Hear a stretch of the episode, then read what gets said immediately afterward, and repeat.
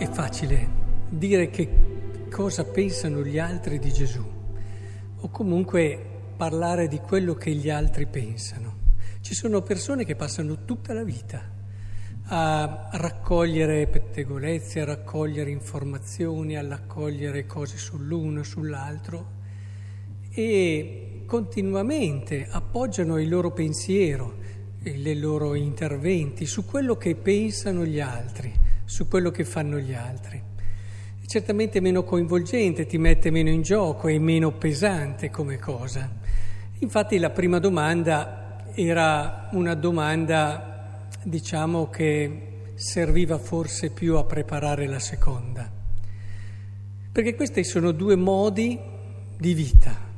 C'è chi alla fine non si mette mai in gioco e non guarda mai dentro fino in fondo anche qual è il mistero della vita per lui, ancora prima di arrivare a Cristo.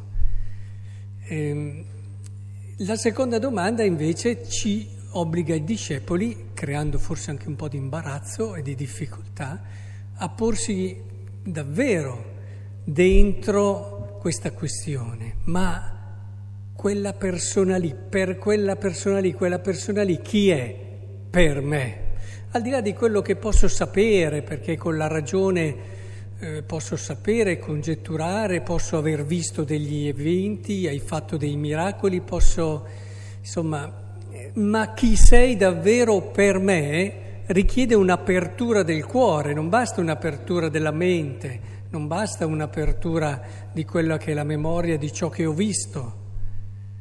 E questa è la grande differenza che si vede in questo brano, un porsi davvero davanti a Gesù chiedendosi chi è davvero e come questo evento è entrato nella mia vita, oppure rimanere con quello che si è imparato a catechismo e che diciamo di credere, magari anche in modo molto forte, ma forse più legati alla norma, più legati al comandamento, più legati a una struttura di comportamento, una struttura di riti, eccetera, che a volte la gente scandalizza perché c'è quella cosa, hanno fatto quell'altra. E in quest'ultimo periodo, c'è chi si è scandalizzato per i guanti di plastica, c'è chi si è scandalizzato per quello o per quell'altra cosa, ma intendiamoci, la sostanza è un'altra. Chi è per me Cristo? E Cristo tra l'altro ci dice anche di salvaguardare la salute di tutti, quindi. Però dico, al di là di questo, ci si attacca a ciò che non è la sostanza, ok? Ci si attacca a ciò che è forma, ma è più comodo. Pensate in un matrimonio, guardate, questa è una cosa umanissima, dopo poi arriviamo a Cristo, ma già nel matrimonio è così facile impostare la relazione. Io faccio queste cose, tu fai quelle cose, il marito bravo a fare tutte queste cose e le fa tutte, si preoccupa di queste cose, la moglie che fa le sue di cose, ma è come la prima domanda, no? Cioè, che cosa dice che la gente che sia il matrimonio? Bene, è così, si va d'accordo, si cerca di vivere insieme. E magari si riesce, adesso oggi un po' meno, ma si riesce ad arrivare fino in fondo abbastanza sereni, eccetera. Ma non ci si mette mai in gioco davvero l'uno con l'altro, non ci si consegna mai l'uno all'altro, non si rivede completamente la propria vita alla luce di quel rapporto lì, che solo lì io mi santificherò, cioè realizzerò la mia umanità e il mio essere completo, anche spirituale, fino in fondo. Solo lì, attraverso quella relazione.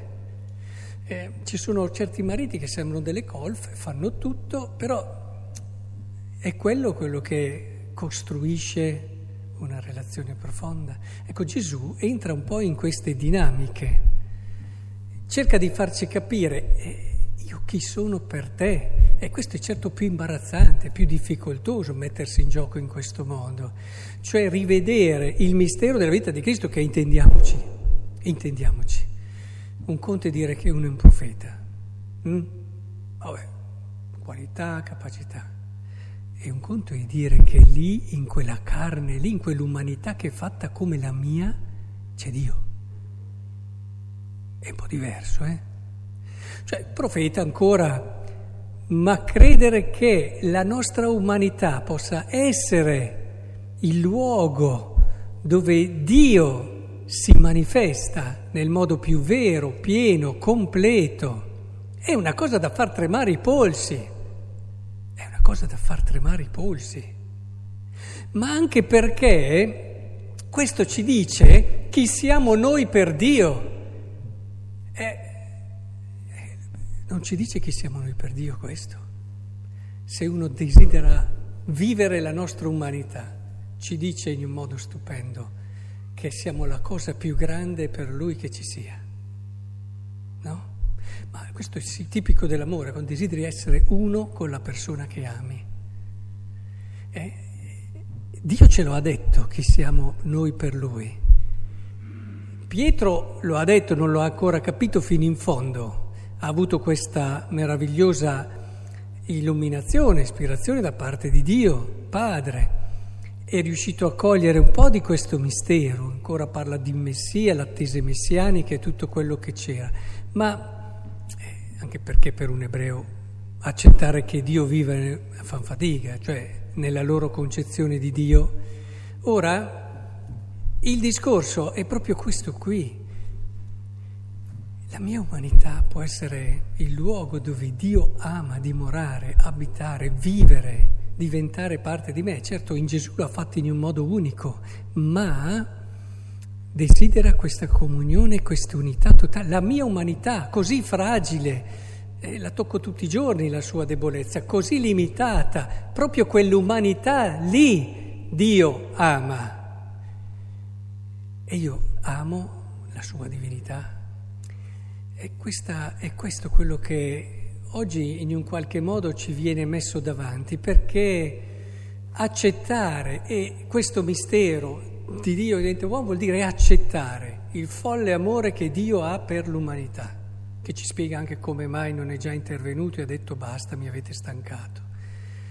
Ci fa capire la nostra vocazione. Non a caso qui, dopo che ha detto questo, gli dice tu sei Pietro, e Pietro trova il suo posto, trova il senso della sua vita, il perché è venuto al mondo.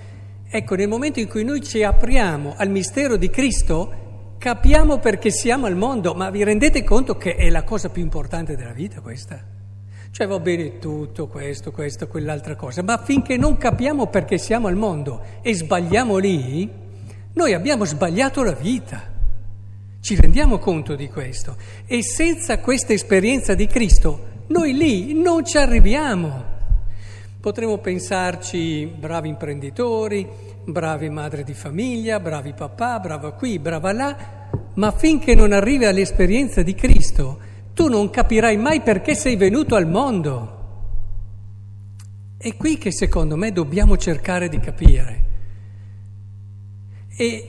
E capire perché siamo venuti al mondo vuol dire che ci rivediamo alla luce di questo mistero e troviamo la chiamata che Lui da sempre ha avuto nel suo cuore per noi, ma proprio perché abbiamo il coraggio di aprire il cuore e di farlo entrare.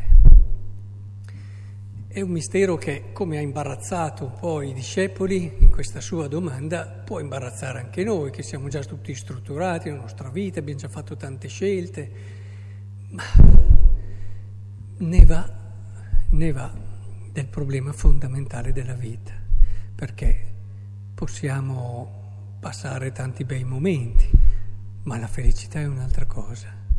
La felicità non si raggiunge senza questa esperienza dove tu comprendi, proprio perché amato, il posto che hai nel mondo, quello vero. Già umanamente si fa un po' quando hai una bella famiglia, quando hai un luogo dove ti puoi ritrovare, quando hai un significato anche nei figli che vedi crescere, che ti danno delle consolazioni, ma tutte queste cose, chiamiamole in un modo un po' ardito, sono come sacramenti di una realtà più grande che sta dietro, che è la nostra chiamata grande ad essere secondo il cuore di Dio nel posto che Lui ha pensato per noi, in riferimento a Lui. Cosa facciamo per far crescere il mistero di Cristo? Quanto ci spendiamo, quanto ci doniamo ogni giorno per ritrovare Cristo in tutti?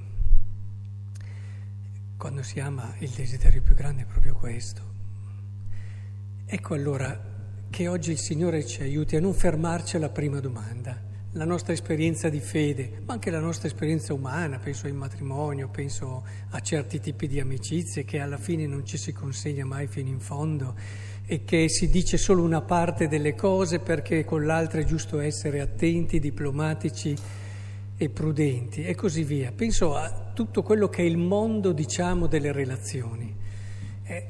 Ci siamo fermati ancora alla prima domanda o davvero abbiamo cercato di entrare nel cuore? Perché ogni relazione, quando è vera, ti mette in gioco nella verità di te stesso. Per questo a volte è meglio mantenere delle relazioni un po', come dire, finte, è una parola che non mi piace perché è eccessiva. Insomma, formali nel senso che non si va in profondità fino in fondo. Ecco, che ci aiuti a questo il Signore, ogni messa. Lui è qui proprio per aiutarci a ritrovare chi siamo noi.